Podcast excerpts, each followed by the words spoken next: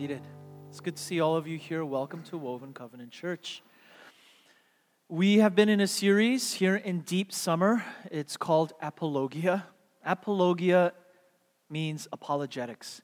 If you've ever heard of Christian apologetics, it's basically an explanation of the Christian faith, it's a defense of what we believe. Throughout history, a lot of people have misunderstood what Christianity really is, what it stands for, what it believes. Today, we'd like to talk about what the, Christ, what the Christian view, what the Christian belief is, especially when it comes to uh, the Trinity, the three persons of God. And uh, along the way uh, in this series, I've been talking alongside this book by the Reverend Tim Keller. It's called The Reason for God. The Reason for God. I am very impressed by this book. I'm impressed by the reasoning and the logic behind it. If you find that you are trying, you're struggling to explain what it is that Christians believe to your coworkers or to people in your office, um, I recommend reading this book. And as its logic progresses, I think we see um, a good way to explain the Christian faith. I've been attempting to use the same logic of Tim Keller uh, that he's using to explain the Christian faith. And today we arrive um, at chapter 14, where we're talking about the dance of God. The dance of God is today's title. What we're talking about is the Trinity. Now, it's kind of tricky because we're in summer. Uh, during the summer, our children are together with us, so I have to explain the Trinity with our smallest children present. So I have some videos that I think will help explain what the Trinity is about. We'll see if this works. But hopefully, for young and old, we can walk away understanding some of the depths of what we believe as Christians. Somebody recent, well, not recently, a while ago, actually seven years ago, when I first arrived in Houston, somebody told me the Trinity, and this was a Christian speaking, the Trinity is not biblical. Nowhere in the Bible does the word Trinity appear. And my response to that, after seven years of thought, my response is yes, the word Trinity never appears in the Bible. But as a Christian, do you believe that Jesus is God? Surely every Christian would respond by saying yes. If you believe that Jesus is God, you are already on the road to believing in the Trinity. You are already on the road because we believe in God the Father, we believe, we believe Jesus is God. What we're talking about here is the existence of more than one God. And how do we reconcile that? As Christians, are we tritheists? Are we pantheists? That makes our religion no better, no different from the old Greek religions. We assert, like our Jewish forebears, that we worship one God. In Deuteronomy, the great prayer of the Shema says, Believe, O Israel, the Lord our God is 12. No, it says one. So, as Christians, we follow in the tradition of Judaism. We believe there is one God. There is one God. We affirm that. But how do you explain this? How does this work where Jesus is God, the Father is God, and the Holy Spirit is God? That's where we're. I can't give you the perfect answer. I can give it to you after service, and even then, probably not. But I will attempt to explain how one God exists in this perfect community that is the Trinity. Uh, through this series, we've kind of started off, I've described this as a journey where young children you leave the Shire. Some of you are probably not old enough to watch Lord of the Rings, but eventually you will step foot out of the safety of your village. And as you journey into the forest, you might find yourself lost. And if you find yourself lost, you don't know what you believe in anymore, you don't know the way back home, you don't know if you can believe in God. I've attempted to give some explanations about how you can find your way back to God. I've given some breadcrumb. I've shown you the trail, the breadcrumb trail that will lead back home. Last week I talked about ethics as the beginning, and you can listen to that podcast. The ethics as the foundation, as a pathway back to God. If you believe that there is good, if you believe that there is just, you're on the path to walking closer. If you're looking for what is good and beautiful in the world, you take another step closer out of the forest. If you find what is just, what is right, what is beautiful, I've talked about how all millennials, all postmoderns believe this. One day you will essentially walk and bump your head into somebody's chest and at the sandals of somebody. And I believe that's Christ himself. Christ is the full consummation of everything that is beautiful and that is good. This is where grown adults, most people say, uh, let's stop there. I am comfortable in believing that there is one God, there's somebody's God. Uh, Einstein even said he believes in God. He called it Spinoza's God. That's a philosopher. What he was saying is, I believe in the God of nature. There is a God, but I don't think that we have to get specific. Why do we have to get specific and believe in the God of Christianity? Why do we have to believe Jesus is God? Why can't we just say that there is a God and he's out there somewhere, or great spirit, or great uh, spark of the universe? Why do we have to believe that Jesus is God? And so that's what I want to talk about today because what I'm saying is if thus far you believe that it's rational, it makes sense to believe in God, what I want to say is believing in the Trinity is actually more rational. It makes more sense. It will, it will appeal to your sense of aesthetics. It will make total sense if you will follow closely with what I teach today. And I know this is difficult. But if you follow closely, you will see that the Trinity is not something that you come to church, you check your brain at the door, and you say, we just have to accept it. Actually, the Trinity makes beautiful, perfect sense. And I'm going to explain the Trinity along three headings today. And if you look in your bulletin, you'll find in your notes three fill in the blanks, three things that I learned about Trinitarian theology through Woven. Now, uh, we have our children with us. It also happens to be Woven's third birthday, so I'm tying in a number of themes here. So, three things I'm learning about the Trinity through Woven. And the first thing, the first thing, the first fill in the blank, the first out of three, the first point is togetherness is better. Togetherness is better. Children, could you say that with me? Togetherness is better. Now, some of you may have uh, traveled this summer. You may have gone out of town. Maybe some of the spouses, you may have left your husbands at home alone. And when you came back, you saw your husband with a 12 inch beard and rings under his eyes and the dishes piled up high, and he was living in a cave with all the windows shuttered. And your husband kind of looked horrible until Sunday morning he had cleaned up and he went back to church. What that shows is that man does not do well alone. Even God recognizes this in Genesis. In the very beginning, everything is good, but the first thing that was not good was what? For man to be alone, for people to be alone. It is not good to be isolated. We think that God is alone. We think that it's best for God to be one God, one being, alone and isolated, we think, and this is where I want to get the kids' attention, we think God is like Batman. He does better by himself. I work alone. I don't need a family.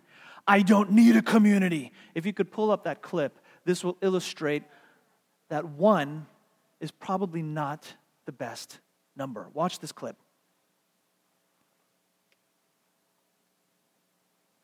It must be great to be Batman. Batman, we love you! Thank you. I'm blushing super hard under the mask. Batman!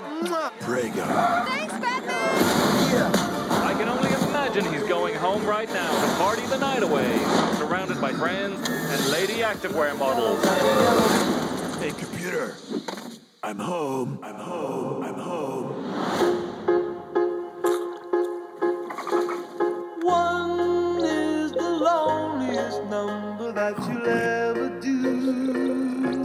Master Bruce, your greatest fear is Snakes? no. Clowns? No. It's being a part of a family again. No, now it's snake clowns because you put that idea in my head. Sir, you need to take responsibility for your life, and it's. It must be great. So, here's the question that I have for the children now that I have your attention. How many of you think that God is like Batman? He can do anything. Like Batman, he can get himself out of any situation, he can solve any problem, he can rescue the world. He can do it alone. The Trinity teaches us that God is not like Batman. He is not alone, and that he doesn't live in isolation. Modern science has tried to, uh, the word is atomize, has tried to recognize the smallest component, has tried to recognize inside of our body what is what do we have inside of us. We have we have uh, we have um, atoms, we have with nucleuses, and, and, and we try to find the smallest element. We think God is that one isolated thing. What the Trinity shows us is that God is not alone, but he lives in a perfected community. John chapter 17, if you look at John chapter 17 and pull that verse up, verse 22, Jesus talks to the Father, and he talks like this The glory which you have given me, I'm giving to them, so that they may be one, just as we are one. I in them, and you in me, so that they may be perfected in unity, that the world may know you sent me and loved them even as you have loved me. What we see in this passage is this sharing of glory.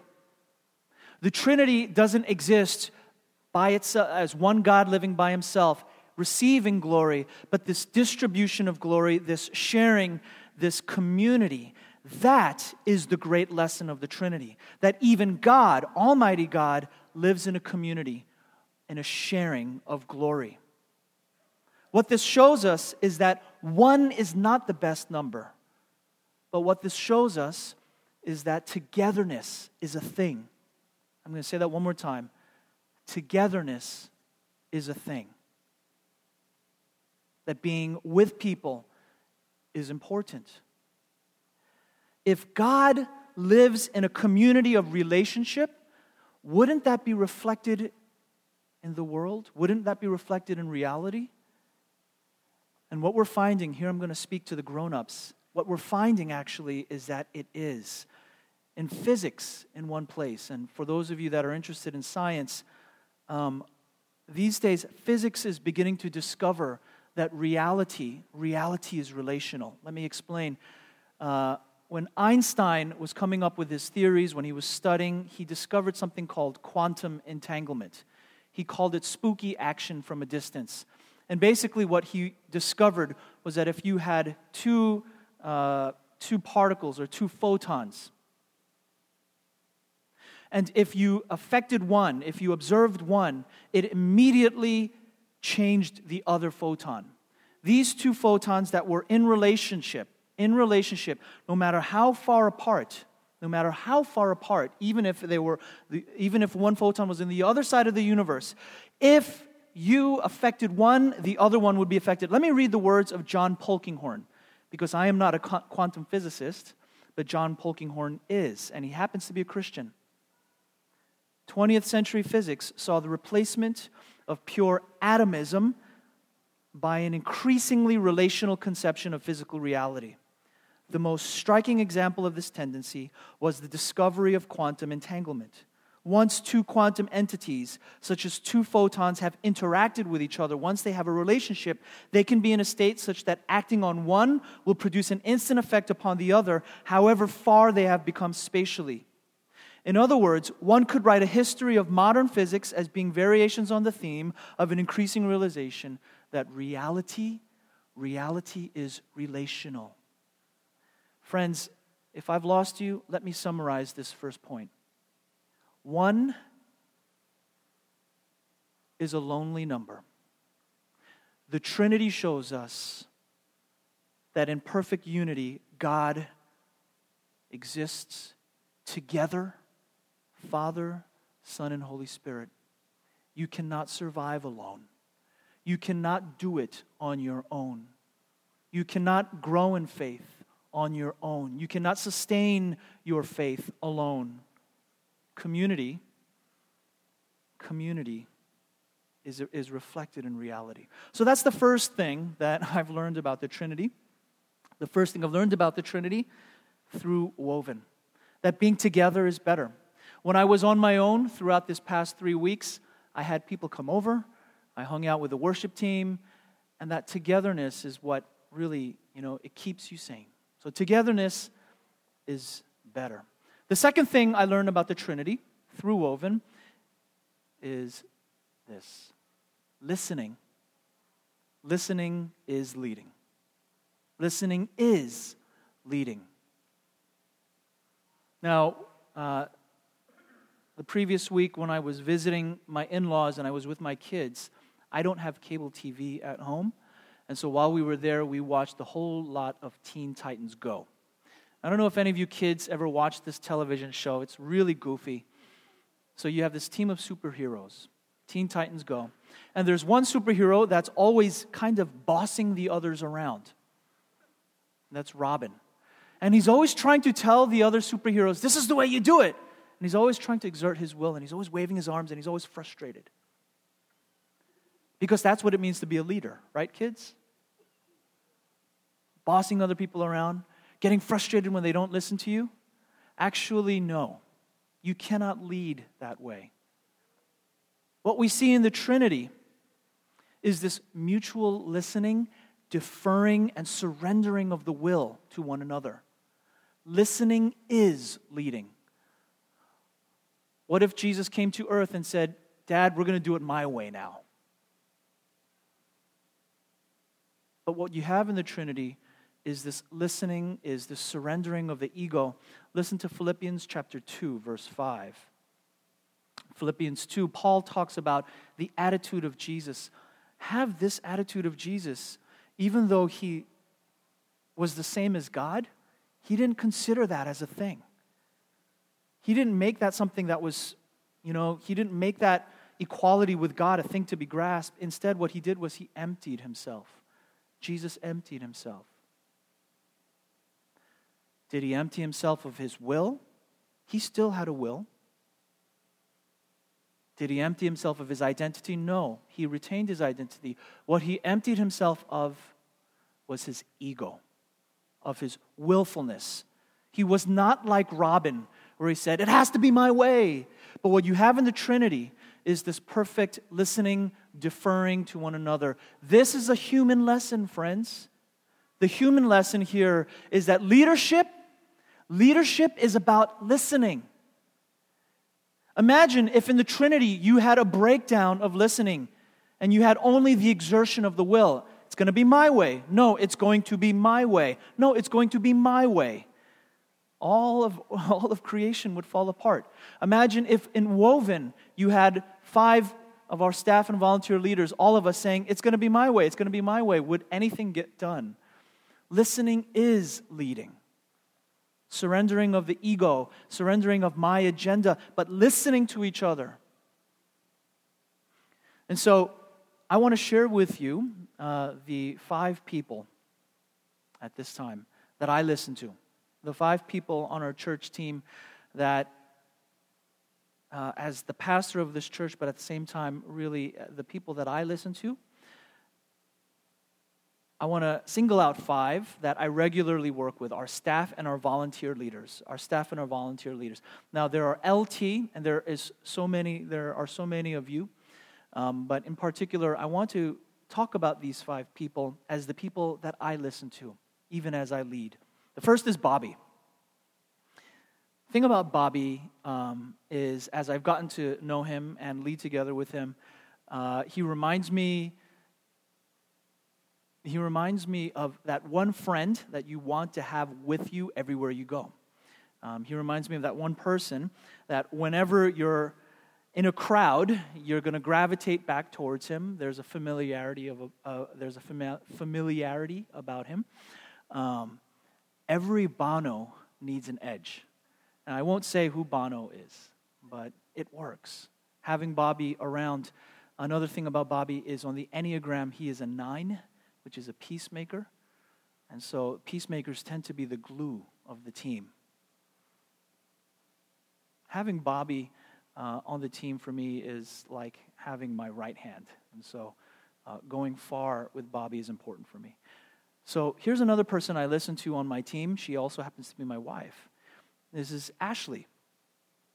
The thing about Ashley is you think that she's our interim children's director because she's my wife. But the thing is, even before we, we moved to Houston, even before we were married, she was a, a pastor of a youth group of 150 kids. She was a youth pastor leading that team. She's really, really good at what she does. It's almost like if we weren't married, I would hire her anyway, and then I would date her all over again. She's really, really good. She's really good at what she does. And uh, if Bobby is my right hand, I don't know what that makes Ashley because she really is like um, a big part of who I am, um, my number one advisor in everything. I want to talk about Bo. Bo's not here. He's with the youth group right now, but you need to hear this about Bo. Bo, as a volunteer leader, uh, he serves your youth as a volunteer, free of charge, right? And the thing about Bo um, is on the Enneagram, he's a two. And I, I know this because, you know, there are several twos here. And as a two, the thing about twos, the two on the Enneagram, they're helpers. These are people that give and give and give and give. And if they don't feel appreciated, they get growly. I know this because my wife is a two. So, Bo will give to your children all the way to the very end. He will give. He needs to be appreciated. We want to appreciate him. We want to feed him. We want to shower him and bless him because he does a lot, um, even behind the scenes, working together with him. I see him doing really good work for the youth. I want to talk about Jenny. And I know this is going to be a little awkward because Jenny, and you have your in laws here and you have your family. Jenny has been on our volunteer leader team um, for a good, a good long time, but really, we could not have started this church without Jenny. Um, we couldn't have started this church without Jenny. She's a big part of this community. She's a big part, you know, of, of our lives and our family. Um, you know, when I listen, I listen to Bobby, I listen to Ashley, I listen to Bo, I listen to Jenny. You know, um, a big part, she serves behind the scenes, has done hospitality, she's done um, prayer ministry, she's even done bereavement ministry. So these are the people that I really listen to. There's one more person, Jan, also serves as one of our volunteer leaders.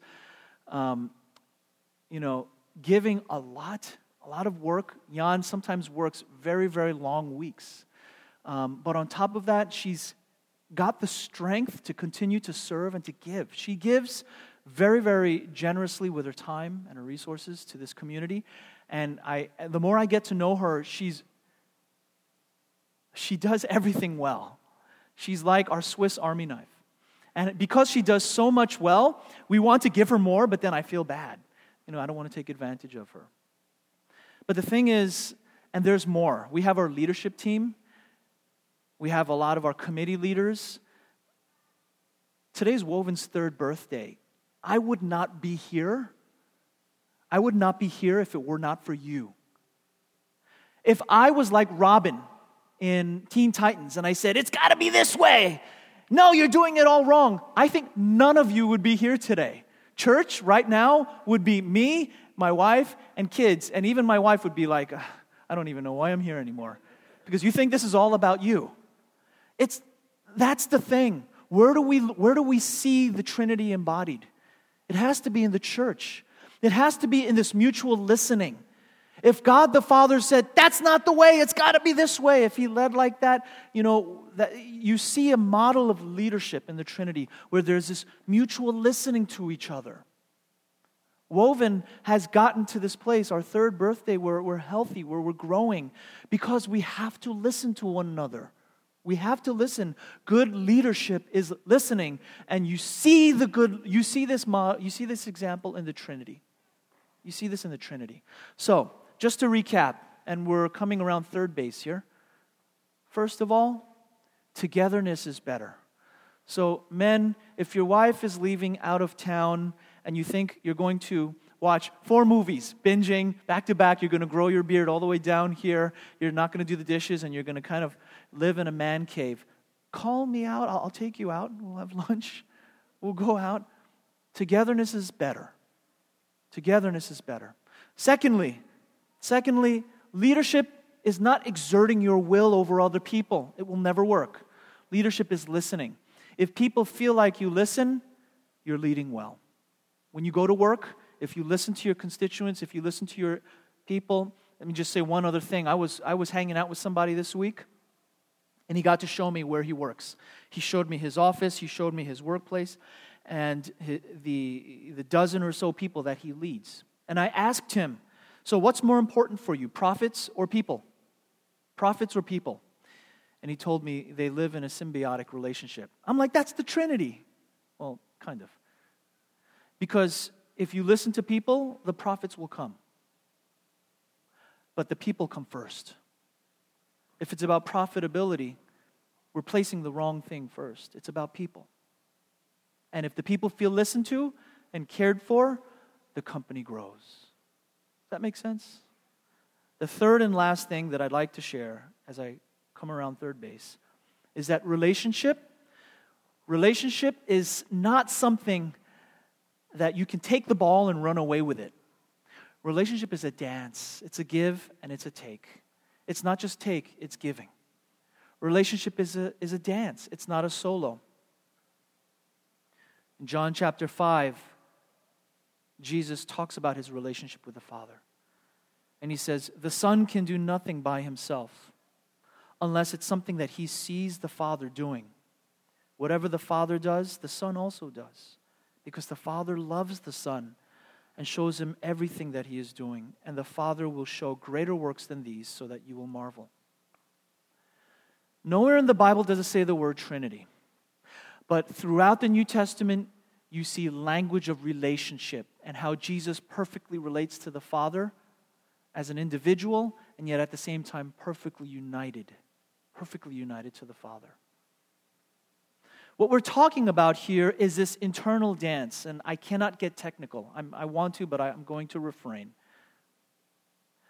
But the Father, Son, and Holy Spirit live in such perfected unity that while they are three persons of the Trinity, they exist in one community of substance. So they are so united that while they have, each of them have their individual personality, their will, they at the same time are united in agenda. They listen to each other. This is a dance. This is a dance. And the Greek word that describes this dance is called perichoresis. I'm sorry. Just got to say that one word. But the reason I teach you that perichoresis because there's a modern day word about dance that comes from that word perichoresis. Does anybody know what it is? Perichoresis. Dance. Choreography. What you have in the Trinity is a choreographed dance. Everybody knows what they're supposed to do. Everybody knows how to play their part in the Trinity. Everybody dances according to the choreography. You see,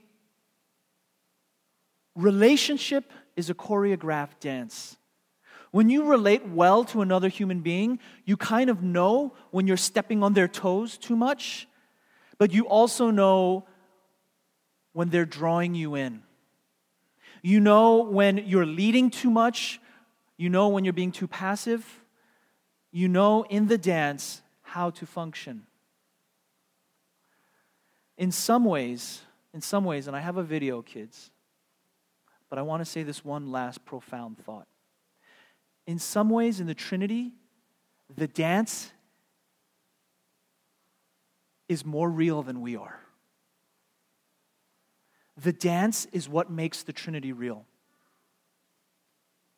The relationship, the relationship is what makes existence real. Listen, you might have heard, you might have heard, for those of you you've ever heard the story, if a tree falls and nobody is around to hear it or to witness it, was there a tree? I'll say that again. If there was a tree and it fell down and nobody saw it or heard it fall down, did the tree exist? My answer is no. The answer is no. If nobody was there to witness the tree, if there was nothing that even observed or was there to sense, experience the tree, in other words, the tree does not exist because it was not in relationship with anything.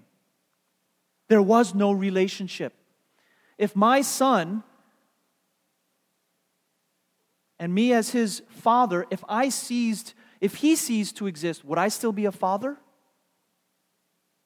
I would not be a father. It is the relationship. It is the relationship that makes us real. I know that's complex, but let me show you this video. If you can cue that video. What I'm saying is this the relationship and the dance is what makes this whole thing work. You are not just an individual, you're realized in your relationship with others. So, as we round the corner, I know this is really complex. Teaching the Trinity always turns out like this, where it's kind of like trying to explain something really hard, especially to children. But watch this video as you see what dancing is all about. You ready? And now Summer will perform her skit with members of our very own Raise the Happy Hands a little Club. bit. Your speech is up next. Your skit had better be pretty good. A skit? You perform a skit after your speech, Pedro. What? A flippin' skit? Why didn't anybody tell us about this?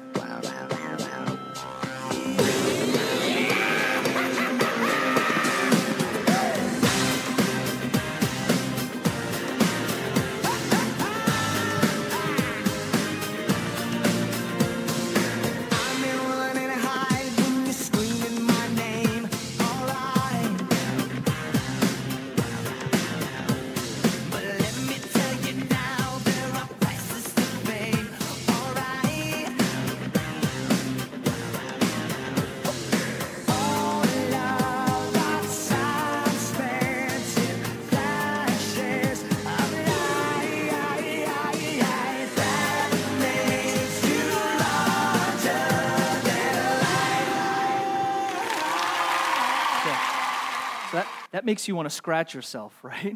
It kind of makes you throw up in your mouth a little bit. Um, that was for Summer. Vote for Summer. That was her skit to show, you know, her self promotion to vote for her. I want you to contrast what you just saw with this next clip. The difference. And I want you to watch for the difference the difference in attitude, the difference in spirit, the difference the difference in, in um, uh, the posture of the dancer. So if you can play that next clip.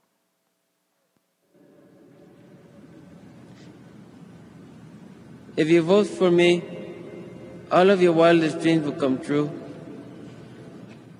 Thank you.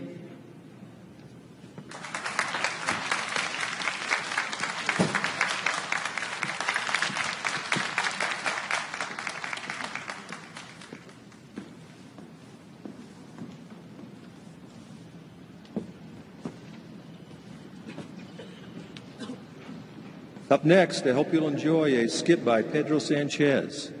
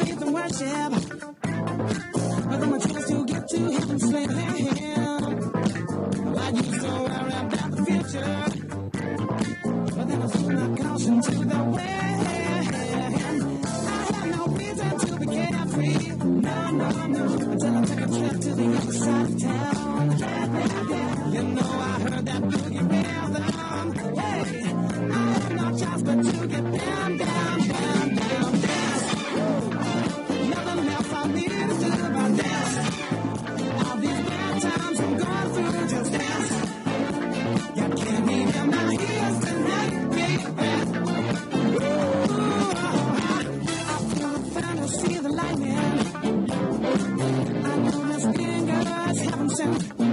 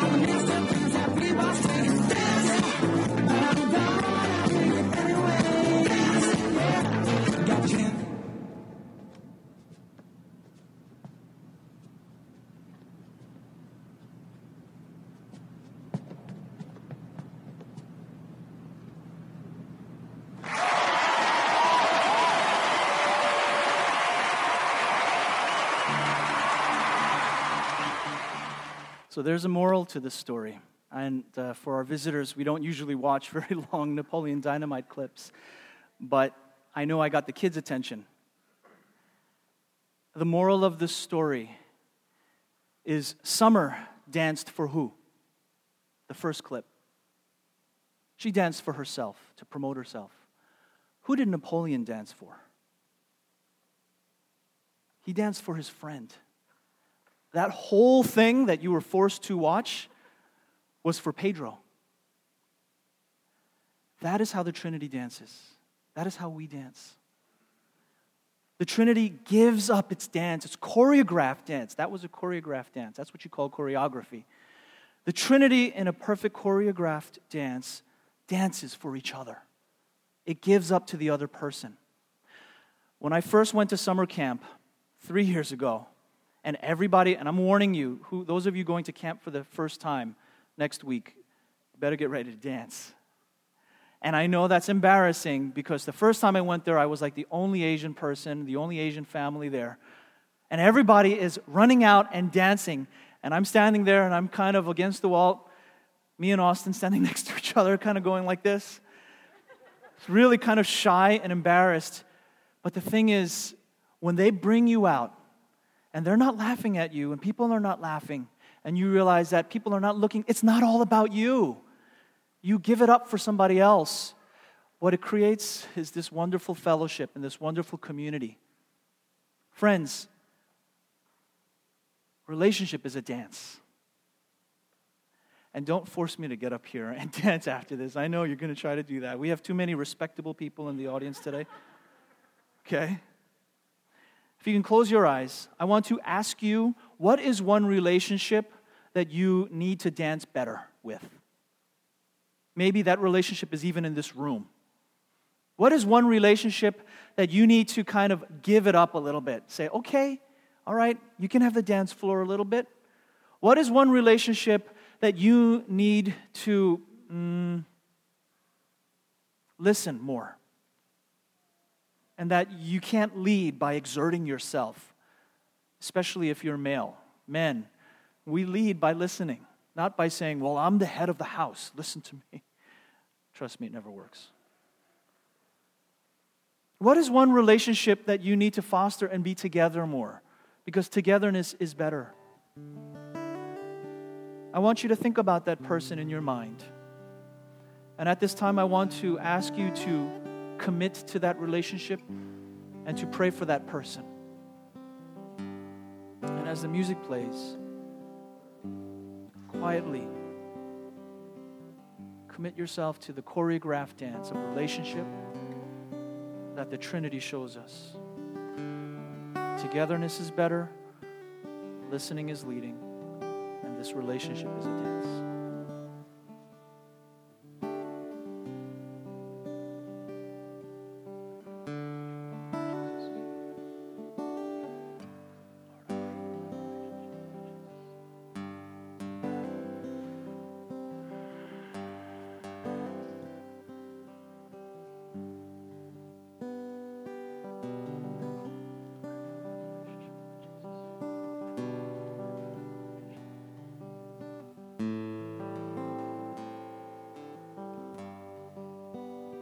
Trinity, we worship you because in you we see everything we want to be. We see the perfect community. We see unity without division. But we also see the distinction of three persons. So, Lord, help us to live in unity with one another, that Woven would continually be a place where we give it up for each other, where we defer to one another out of love, where we listen I pray that Woven would continue to grow. Now, at this time, for all of those relationships that we prayed for, whether they are for friends or spouses or relatives or uh, coworkers, for any person that was prayed at this time in the name of the Father, Son, and Holy Spirit, Lord, I pray that you'd heal, strengthen, nurture, and nourish that relationship. We seal it now.